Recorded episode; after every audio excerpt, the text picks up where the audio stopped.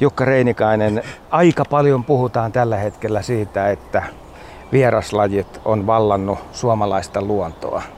Sä oot ajatellut näitä asioita kymmeniä vuosia, paljon ennen sitä, kun ruvettiin oikeasti vasta näistä asioista tällä paineella puhumaan.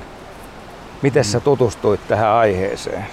No, no, no luonnollisesti Mustilan arboreettumissa oikeastaan kaikki, kaikki melkein mitä me pelataan, niin liittyy enemmän tai vähemmän vieraslajeihin, mm, puihin, jotka, jotka tuota, on kotosi jostain muualta kuin tältä paikalta.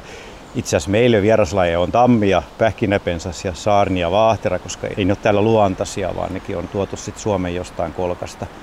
Et sillä tavalla sitä voi aina niin akateemisesti miettiä, että mikä nyt on niin vieraslaji ja mikä ei. Että onko valtakunnan raja nyt se juttu vai, vai sitten joku muu. Silloin kun mä, mä olen niin käynyt tätä hommaa tekemään, niin voisi sanoa, että lähes kaikki oli vielä semmoisia niin ihania lisiä. Ja nyt me myös mietitään sitä kolikon toista puolta, että onko meille niin kuin kaikille niille lajille tarvetta ja miten ne sitten Suomessa käyttäytyy ja ettei, ettei me nyt kun tehdä sitten jotain ihan tyhmää, mikä, mikä teettää meille paljon töitä ja joka sitten on niin kuin sanotaan, että viihtyy liian hyvin täällä. Mutta tuota, sitten myöhemmin ollaan ruvettu miettimään, että mitä tästä aiheutuikaan ja, ja, ja sitten aika helpostihan ne sit siinä loppupelissä mennään vähän tämmöisiin jopa sitten se on tämmöistä eettistä keskustelua, jossa mietitään, että mitä kaikkea me nyt saamme tälle luonnolle tehdä ja ohjata sen tämänhetkistä lajikoostumusta ja paikallista lajikoostumusta. Että mietitään me oikeastaan miltä kantilta tahansa, niin, niin tuota, kyllähän se, siinä tulee vähän sitten jossain vaiheessa semmoinen arvokeskustelu, joka on tietysti hyvin vaikeaa. Et, et voiko se, koska onhan se selvää, että kun sä istutat siihen nyt pihas vaikka yhden, yhden kukkapenkin, niin se tilahan on pois joltain muulta et jos, jos me silleen niin karrikoidaan. Niin, ja tämä voidaan yleistää tietysti melkein kaikkiin istutuksiin. Se on ihan totta, että puutarhassa on yllättävän paljon tällaisia vieraslajeja. Ja aika moni on sieltä lähtenyt liikkeelle. Ky- niin, eihän meillä puutarhassa ihan hirvittävästi ole mitään kotoperäisiä lajeja. Että tietysti yksi, yksi, yksi lähtökohtahan tietysti meillä varmasti tässä, että me laitetaan pihoihin ja puistoihin koristepuita ja kasveja, niin me halutaan sinne monimuotoisuutta ja vaihtelua ihan meidän ehkä mielenkiinnon ja silmän takia. Ja kun ei meillä tämä kotomas niin kauheasti ole, ole ikään kuin, tämä on hirvittävän laiköyhä, erityisesti kun puhutaan niin kuin puista ja, ja myöskin eihän meillä pensaitakaan. Kuka osaa luetella kymmenen luonnonvarasta pensasta Suomesta, vaikka toki niitä on enemmän, mutta aika, aika kova pähkinä. Kerrotaan nyt tätä terminologiaa, eli vieraslaji. Se on ihmisen tänne tuoma laji. Se ei ole itsekseen tullut. No, no niin, niin, niin se yleensä määritellään. Että tuota, tässä on vähän nyt se, että jos se lintu kantaa sen, niin, niin silloin se ei ole vieraslaji. Mutta Tulokaslaji. Sit, joo, sitten, joo, sitten kun ihminen, niin sitten se on niinku, sit, sit siinä on tapahtunut jotain semmoista sopimattomampaa. Ja, mutta sitten sit tämä menee vähän sillä tavalla, että me kuitenkin sit paljon, meillähän on paljon tämmöisiä lajeja, vaikka tammi tai pyökki, Skandinavia, jossa sitten oikein kauheasti edes tiedetä, että kuka ne on tänne kantannut. Et, et kuitenkin ne on, monet lait on ollut niin kiinteästi sidoksissa myös ihmiskulttuuriin, ja, ja tuota, historian aikana ihminen on hyödyntänyt niitä jo sitten ravintolähteinä vaikkapa. Sitten meillä on vielä tällaisia kulttuuriin liittyviä asioita, sitten yhtäkkiä ne muuttuu arvokkaiksi, kun on ollut tämä riittävän kauan. No esimerkiksi siili. Ihan yhtä lailla se on vieraslaji. Ihminen on aikanaan tuonut sen niin, Suomeen. Niin, kyllä, joo. joo että... Ja nyt tällä hetkellä siiliä pidetään mitä parhaimpana eläimenä kotipihalla. Sille annetaan ruokaa. Joo, mutta mut siis kaiken kaikkiaan niin kyllä, kyllä mä sillä tavalla niin vieraslajeihin suhtaudun hyvin vakavasti, koska ei, ei kannata, meillä meil on niin kuin ihmisillä on annettu aikamoinen voima ja valta. Mehän pystytään tekemään monia asioita, mutta ei me kaikki ihan tyhmyksiä kannattaisi tehdä. On, on ilman muuta semmoisia lajeja, joiden istuttamisesta voi seurata sitä, että sä saatat tekee jonkin verran töitä, että sä pidät ne niin sanotusti aisoissa. Mutta että ei niitä paljon ole.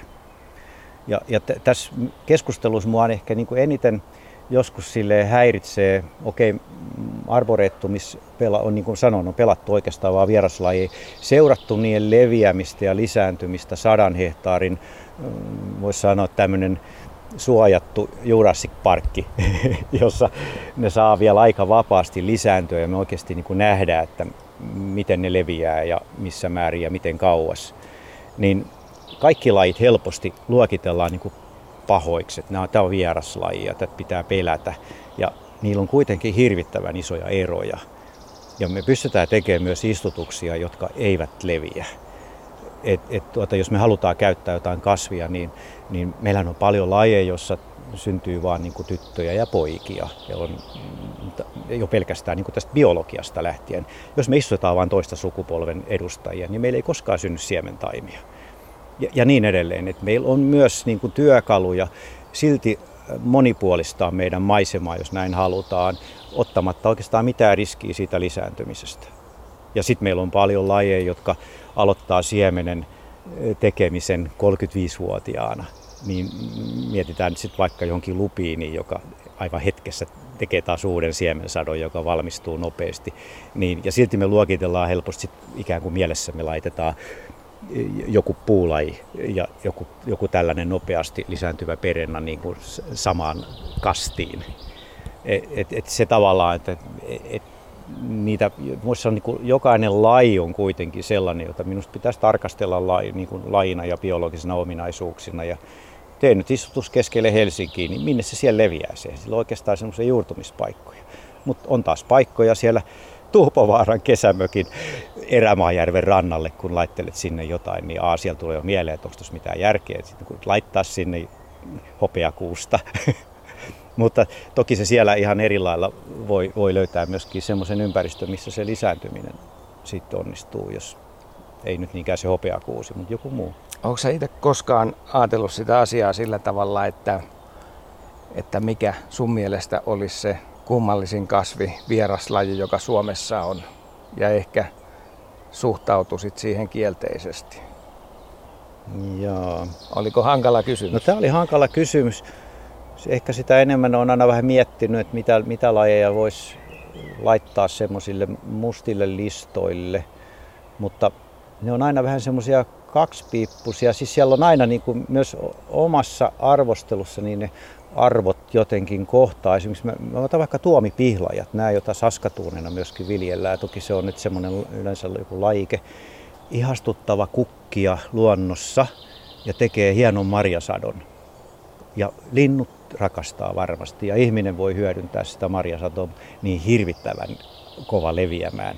Eli vaikea niin kontrolloida, koska linnuthan syö ne marjat ja sitten jälkeen, sit jälkeen, ja, ja, ne menee pitkälle sitten, sit kunnes sitten tuota kylvökoneen tavoin siellä suoliston läpi menevä siemen, siellä jopa niin kuin on valmisteltu itämistä varten. Ja, et, et, et, et, ei ne aina ihan, ne on vähän niin kuin vaikeat, että se joutuu itsekin vuntsaamaan, että et, et, oleks mä tätä vastaa vai puolesta.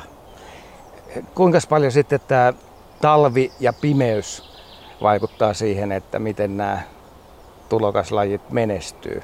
Siinä on varmasti aika monelle niin kuin sellainen pysäyttävä seinä.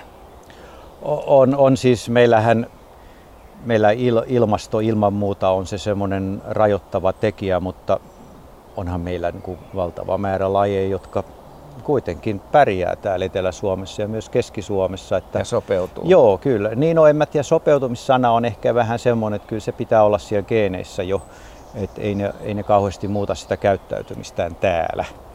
Sitten tietysti tulee tämä, että mitäs kun tämä ilmasto nyt, toivottavasti se ei lämpene, mutta useimmat on sitä mieltä, että se jatkaa lämpenemistä ja meidän tietysti määrättyn asteinen lämpeneminen on jo tilastollisesti todistettu niin kyllähän siinä tietysti meidän uhkakuvat, mahdollisuudet, sä, miltä kannattaa sitä katot, niin, niin voitaisiin ajatella, että nämä nykyiset kasvit, mitä meillä on tällä hetkellä meidän metsissä, ja, niin ovat, ne, ne eivät välttämättä 30 tai 50 vuoden päästä niin ole ikään kuin siinä optimaalisessa ilmastossaan. Vaan, Kuusi esimerkiksi. Niin, esimerkiksi. Ja, ja sen vuoksi maailmalla on paljon nyt sitä keskustelua ja jonkin verran erityisesti Pohjois-Amerikassa on ryhdytty jo toimiin, jossa on ajateltu, että eihän ne kasvit pysty juoksemaan sen lämpenevän ilmaston, niin kuin ikään kuin siirtymään sinne, missä ne on tottunut olemaan, eli vähän pohjoisemmaksi tai vuorilla ylös, ylös sitten rinteitä. Niin tuota, että ihmisen velvollisuus olisi auttaa tässä. Ja tässä ei puhuta vaan niin kuin mistään puistoista ja puutarhoista, vaan tästä puhutaan niin kuin metsätalouden niin kuin elinvoimasta, terveistä metsistä ja, ja tuota, myöskin mets, puunjalostusteollisuudesta ja niin edelleen. Toki tässä on mm, leirejä, jotka kiistelevät keskenään, että, koska sehän on selvää, että kun me istutetaan ennakoivasti vähän siirtäen niitä pikkusen eteläisempiä lajeja sitten sinne pohjoisempaan, missä oletetaan, että ne sitten aikanaan viihtyy, niin siellähän me myöskin pikkusen vallataan taas siellä pohjoisella olevilta lajeilta tilaa. Eli, eli aina tapahtuu jonkinasteista puuttumista. Ja, ja tässä, tästä, minusta se tähän niin kuin kulminoituu se, että missä määrin me nyt voidaan ohjailla tai meidän tulee ohjailla. Et riippuen miltä kannat sitä katot. Millä silmällä sä seurailet nyt sitä metsän istutustoimintaa, kun kuusia edelleen laitetaan tosi paljon? Perustetaan uutta metsää. Onko tämä niinku hankala asia tulevaisuudessa? Mitä, mitä näille kuusikoille tapahtuu, jos ilmasto oikeasti nyt lämpenee niin kuin on luvattu? mua vähän pelottaa. Mutta tuota, toisaalta niin onko meillä nyt valmiuksia hypätä isossa mittakaavassa nyt johonkin muuhun. Ja sitten jälleen tulee meidän hirvikanta ja niin edelleen, että lehtipuihin siirtyminen on käytännössä aika hankalaa. Mä vähän luulen, että se on tälle teollisuudelle ja sen, sen toiminnalle ja ehkä meille myös ihmisille niin on tosi turvallista pysyä jossain vanhassa ja, ja jotenkin että se, niin kuin, se on aika rohkeaa tehdä sitä muutosta, mutta kuitenkin kyllä minusta niin kuin maalaisjärki sanoo sen, että täytyyhän meidän nyt niin kuin jotain tämän asian eteen yrittää tehdä. Ikään kuin valmistua siihen ennustettuun muutokseen, joka tulee. Se, että kenen tehtävä se nyt ikään kuin olisi jo, niin kuin kiihdyttää sitä prosessia, niin se on eri asia. Mutta on meillä aika paljon perustietämystä, että ei me nyt ihan tyhjä, niin kuin tyhjän päälle sille hypätä. Joo, ilmasto lämpenee, mutta maaperähän täällä ei vaihdu mihinkään.